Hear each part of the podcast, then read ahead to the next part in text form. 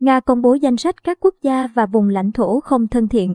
Các quốc gia và vùng lãnh thổ được đề cập trong danh sách là những đối tượng đã áp đặt hoặc tham gia các lệnh trừng phạt chống Nga sau khi moscow bắt đầu chiến dịch quân. Sự đặc biệt ở Ukraine, theo hãng thông tấn TASS, Nga, chính phủ Nga ngày 7 tháng 3 đã phê duyệt danh sách các quốc gia và vùng lãnh thổ nước ngoài có hành động không thân thiện chống lại Nga, các công ty và công dân của nước này. Danh sách bao gồm Mỹ và Canada, các quốc gia EU, Anh bao gồm cả Jersey, Angela, quần đảo Virgin thuộc Anh, Gibraltar, Ukraine, Montenegro, Thụy Sĩ, Albania, Andorra, Iceland, Liechtenstein, Monaco, Na Uy, San Marino, Bắc Macedonia, Nhật Bản, Hàn Quốc, Australia, Micronesia, New Zealand, Singapore và Đài Loan Trung Quốc. Hầu hết các quốc gia trong danh sách không thân thiện của Nga đã áp đặt các biện pháp trừng phạt đối với Moscow vì đã phát động chiến dịch quân sự ở Ukraine, đồng thời cũng bỏ phiếu ủng hộ nghị quyết của Liên Hợp Quốc kêu gọi Moscow rút quân. Chính phủ Nga lưu ý rằng theo nghị định này, các công dân và công ty Nga,